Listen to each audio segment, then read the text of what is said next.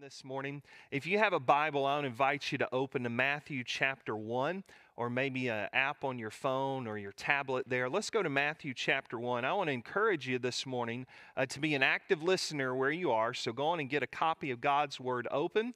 Uh, also, during the time, I'm going to maybe ask you to click the like button or drop a comment uh, there in the comments section.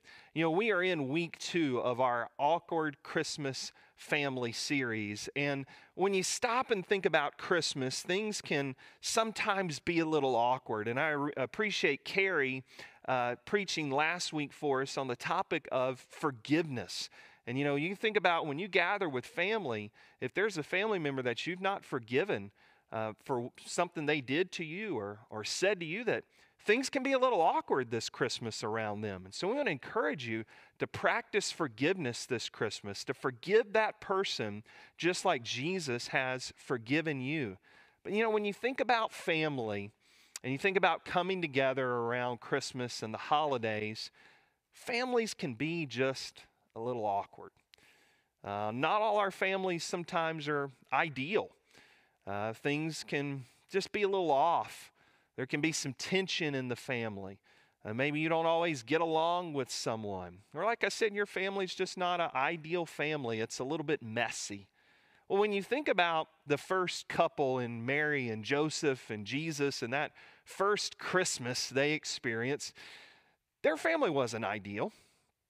I mean, you had a you had a, a pregnancy out of wedlock.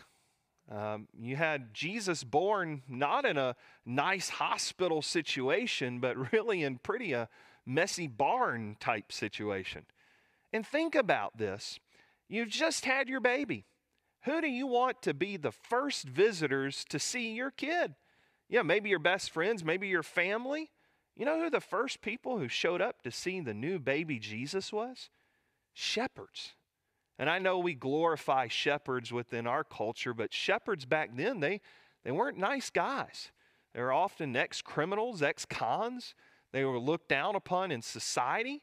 Uh, they were really outcasts. And these are the first people who see your brand new baby, rough shepherds. You know, so when you think about Christmas, Christmas time can be a little awkward. But Christmas also reminds us of hope hope that we have in Jesus Christ. So, no matter our family situations that might be a little messy or not always ideal, we can pin our hope and place our hope in Jesus and what the Christmas story reminds us about in the hope of Christ. And so, if you have a Bible, let's read together in Matthew chapter 1. We're just going to read verses 18 through 25. It says, Now the birth of Jesus Christ took place in this way.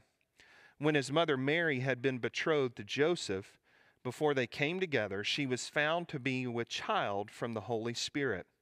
And her husband Joseph, being a just man, unwilling to put her to shame, resolved to divorce her quietly. But as he considered these things, behold, an angel of the Lord appeared to him in a dream, saying, Joseph, son of David, do not fear to take Mary as your wife for that which is conceived in her is from the Holy Spirit.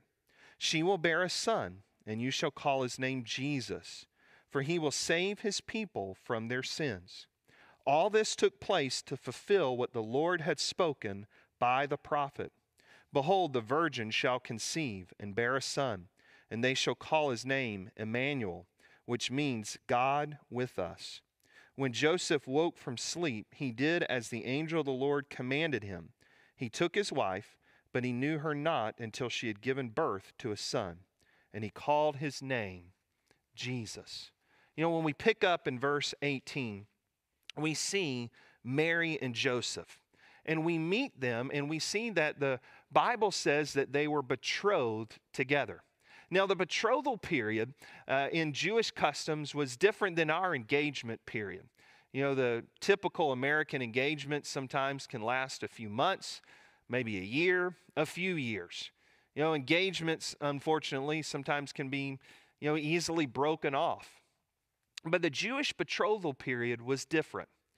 Obviously, this is more than likely an arranged marriage, as was the custom of the day. Uh, Mary was believed to be maybe 12 to 13 years old, Joseph maybe 17, 18 years old. But when a couple was betrothed, they were technically legally married at the time. The betrothal period would last about a year. Now, the next stage after the betrothal period was the wedding ceremony. The wedding ceremony then would be when the wedding was finalized. The bride then would go home with the groom and they would consummate the marriage. So we see when we come into verse 18 that Mary and Joseph, they are betrothed. But notice also something that uh, we see that the Holy Spirit is leading Matthew to write that is a very key part of this text. It says, Now the birth of Jesus Christ took place this way when his mother Mary had been betrothed to Joseph before they came together. So before they had sexual relations, we see that Mary is pregnant. And she's pregnant from the Holy Spirit. And notice that the Holy Spirit is leading Matthew to put that in the text because what we're seeing is this is an immaculate conception. We're seeing that Mary is found to be with child from the Holy Spirit. And he notices that we're putting this in here to show us the purity of Mary at this moment. But someone could argue this. They could say, well, wait, wait, hang on, wait a minute. This isn't the only story of a virgin birth of a leader. And, and somebody can make that case. And they would say, oh, yeah, there's, there's other cultures that believe in other virgin births. There's other myths, there's other fables out there in that way. Uh, for instance, legend says that Alexander the Great was virgin born by the power of Zeus through a snake that impregnated his mother. There's legend of Buddha. It says that uh, Buddha's mother is to, said to become pregnant when a white elephant entered her body at the time she was conceived.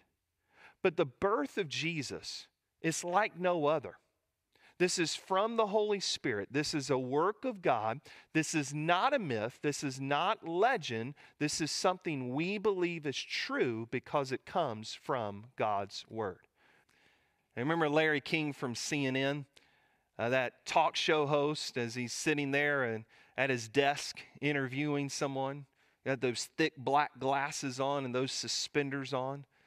Larry King was once asked himself if you could interview anyone in history, who would you want to interview? Just stop and think about that right now. Maybe in the comments section, write the name down of someone you might want to interview throughout history. Now, if you can interview anybody in history, who would you want to interview? Yeah, I, I would, uh, man, I'd, I'd love to interview Moses. Think about just sitting down with Moses. What was it like to cross the Red Sea? You know, what was it like to talk to the burning bush? You know, I'd love to interview Peter. Peter, what was it like to walk across water? You know, maybe a historical figure. I'd love to interview Abraham Lincoln and have him walk me through some decisions that he had to make during the Civil War. You know, all kinds of people, men and women, I'm sure you'd want to interview throughout history. Who are they? Put those in that comment section. You know who Larry King said he'd love to interview? He said, I'd love to interview Jesus Christ. And the person interviewing Larry King said, Well, why in the world would you want to interview Jesus Christ? And Larry King said this He said, I'd like to ask him if he indeed was virgin born, because the answer to that question would define history for me. See, understand this the virgin birth defines history. The virgin birth, this doctrine that we believe that Jesus uh, was virgin born, it's the nailhead that holds all of Christianity together. Without the virgin birth, now you have Jesus who has a nature to sin. You have someone who's not a perfect Savior. He's not the perfect God man. A.W. Tozer said it this way He said, If Jesus were only human and not divine, then his death would be meaningless. His resurrection and ascension into heaven would be hoaxes, and he would not be able to save you from your sin, and mankind would forever be lost with no hope of redemption. And so we see in verse 18 this very important couple in Mary and Joseph. Mary is now pregnant from the Holy Spirit. Then in verse 19, we, we meet a little more about Joseph. And you got to stop thinking, well, who's Joseph? Because we don't have a ton about Joseph in the Gospels. We really see him early in the, um, in the Gospels, then he just disappears. But who was he? Well, we know he was a carpenter. We know he loved Mary. And I believe Joseph also loved the Lord. Let's pick up in verse 19. It says, And her husband Joseph, being a just man and unwilling to put her to shame, resolved to divorce her quietly. So this husband, Joseph, has a love for the Lord. He's a just man. He tries to do what God's calling him to do. I mean, just drop down in the text in verse 24 and 25. Later in the story, it says, When Joseph woke from sleep, he did as the angel of the Lord commanded him. He took his wife, but he knew her not until she'd given birth to a son and called his name Jesus. I want you to see the obedience of Joseph in verses 24 and 25. When he awakes from the sleep and he's gotten that message from the angel of the Lord. He doesn't de- debate God. He, you know, does what the Lord says without delay. He obeys him. I mean, let me ask you this this morning. What are you not obeying God about today? What's God calling you to do that you're delaying to do? Just like Carrie talked about last week, is it forgiving someone?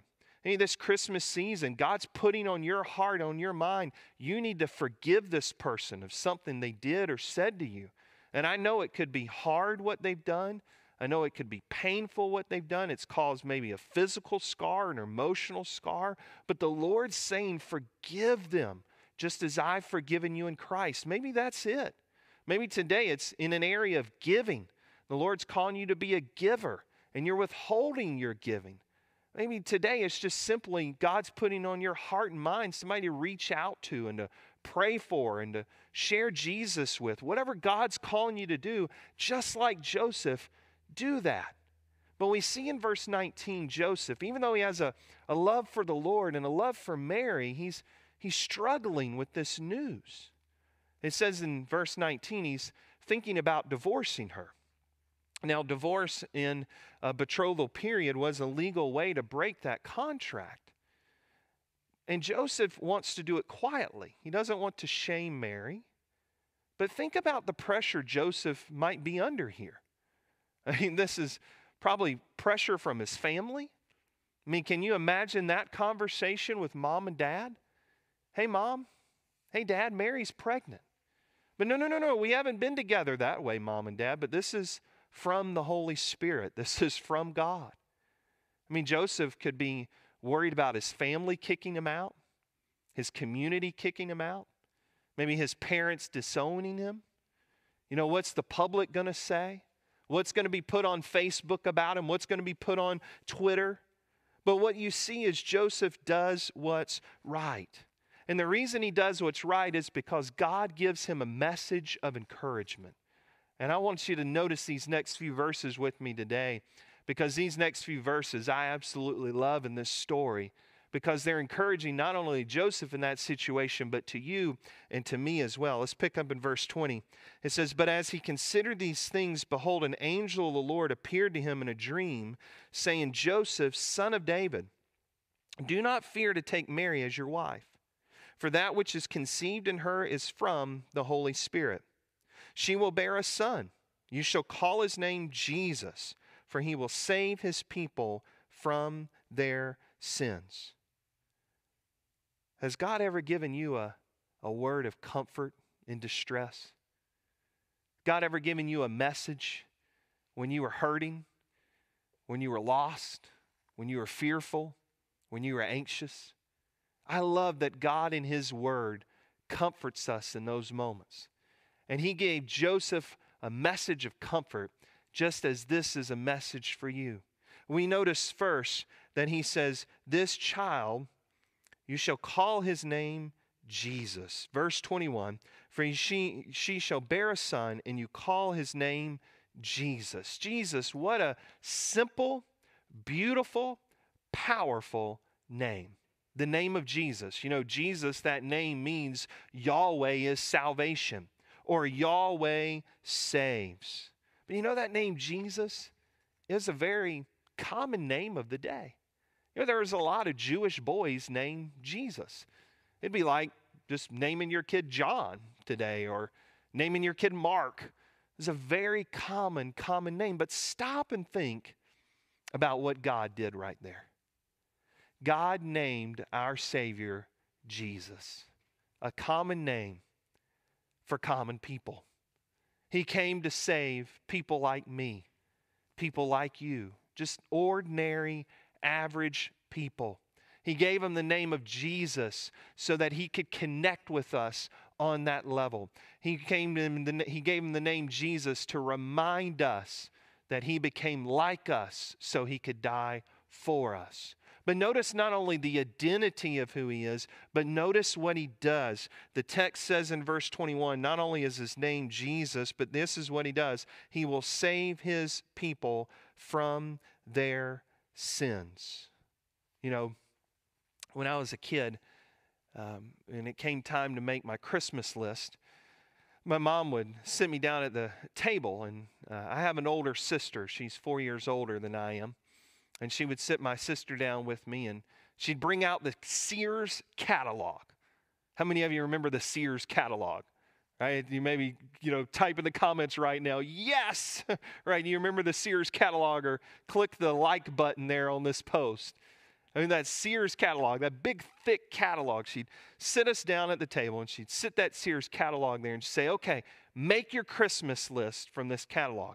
Put down everything that you need. Now, of course, you know, being a seven year old, eight year old uh, boy with the Sears catalog, I just ran right to the clothing section, right? And I mean, I put down the jeans and the shirts I needed. No. I mean, I was flipping right to the toys. I needed the Knight Rider car. I needed the A Team van. I needed the latest G.I. Joe helicopter. I needed all those Star Wars toys. That's what I needed. I was making my list based on all those toys I needed from that Sears catalog. How many of you remember that Sears catalog you used? Let me ask you this. If Jesus sat with you at your kitchen table today, and he said, Tell me this Christmas season everything you need, what are you going to tell him? What's going to be on your list this Christmas of everything you need? Maybe you need a you need a job. You need healing in your marriage. You need healing physically in your body. Maybe today you need you know to forgive another person. You need work. What what what do you need? See, all those things I just listed, those are important needs. Those are things we need to survive. But let me tell you exactly what you need. And what you need is forgiveness. And that forgiveness that you need for the sin that you have committed, it only comes through Jesus. And that's why God reminds us at Christmas time of that simple message. This is Jesus who saves his people from their sins. This is Jesus who can forgive you of everything you've already done, and will do. This is Jesus who brings you into a relationship with God that lasts now and forever. And this Jesus, this Christmas season, can give you what you need in the forgiveness that you are looking for. I love what Sinclair Ferguson once wrote. He said, Jesus did not come to add to our comforts. He did not come to help those who are already helping themselves or to fill life with more pleasant experiences. He came on a deliverance mission to save sinners, and to do so, he had to destroy the works of the devil. This Christmas season, let's rejoice that Jesus gives us exactly what we need in forgiveness of our sins. Well, not only does he forgive us of our sin, but he gives us of himself. Notice this last part of the text that we're going to cover this morning and this message of comfort that we can take. We read in verse 23 that all of this took place to fulfill what the Lord had spoken by the prophet Isaiah. Verse 23 says, For the virgin shall conceive and bear a son, and they shall call his name Emmanuel, which means God with us. This morning, take hope, find peace in that message. God with us. God with you. Think about it today. Just say, God, thank you for being with me right now. No matter where you are, no matter what you're going through, no matter how hard it is, God is with you. Through this crazy year where nothing seems to make sense anymore, God is with you. In everything that we will face next year, God will be with you. If you're a follower of Jesus Christ, that bond that you have with God is never broken, that God is always with you. What a powerful reminder in such an uncertain time that God is with you this morning. And if you agree with that, if you're thankful for that, just right now in the comments section, just say, Thank you, Lord. Or maybe click the heart button, click the like button, say, God, thank you for being with me. You know, our families are not always ideal. Situations that we go through are are not always like we plan. I can guarantee you this was not in Mary and Joseph's plan. But families are important. And no matter how messy our families can be, families remind us of something. They remind us we all need forgiveness. You know, if you look into chapter 1 and verses 1 through 17, and we won't take the time to read all those names, but that's the genealogy of Jesus. That's his family tree. If you look through all those names, there's plenty of people in that list that had some pretty questionable backgrounds, that did some pretty awful things in their lives. And that list reminds me that even in the lineage of Jesus, there were some sinners that needed forgiveness. And when you gather with your family, it's going to remind you of this I've got family members who need forgiveness, and I need forgiveness. And so this Christmas season, I want you to give the gift of forgiveness to someone. Hey, share Jesus with a family member uh, that needs to know Christ as their Lord and Savior. Give them that gift of Jesus, that hope today. But maybe this Christmas, you need to receive the gift of Jesus. You know, I know on Christmas morning, one of the things we all love to do is open those presents that are under the tree. And maybe you've got some, you know, a big present. Uh, you got a little present with your name on, on it. But you know, you can have a present under the tree that has your name on it, but it's not your present till you take that present, till you open that present, till you receive it. You know, today, Jesus will be your Lord and Savior, forgive you of all your sin, bring you in a relationship with God now that'll last forever if you receive Him in your life. Salvation is a gift not to be earned, but to receive. And so this morning, I'm going to invite you to receive Jesus as the Lord and Savior of your life. I want to invite you right now, just with every one of us watching, let's go to the Lord in prayer. And maybe today, just spend a few moments there thanking the Lord for Jesus, thanking Him for loving you, thanking Him for being with you. And as you're doing that, I want to invite those of you that are ready to receive Jesus as your Savior to pray along with me. You can simply pray, Dear God, today I receive Jesus as my Savior. I know I have sinned and I need Jesus to forgive me. I receive him in my life as my Lord and Savior. Father God, I thank you today that even though our family situations can sometimes be messy and not always ideal, that Lord, you are a God who forgives us, you're a God who is with us, and you're a God who sent Jesus to die for us. Lord, thank you for your love. We pray in Christ's name. Amen and amen. I want to thank you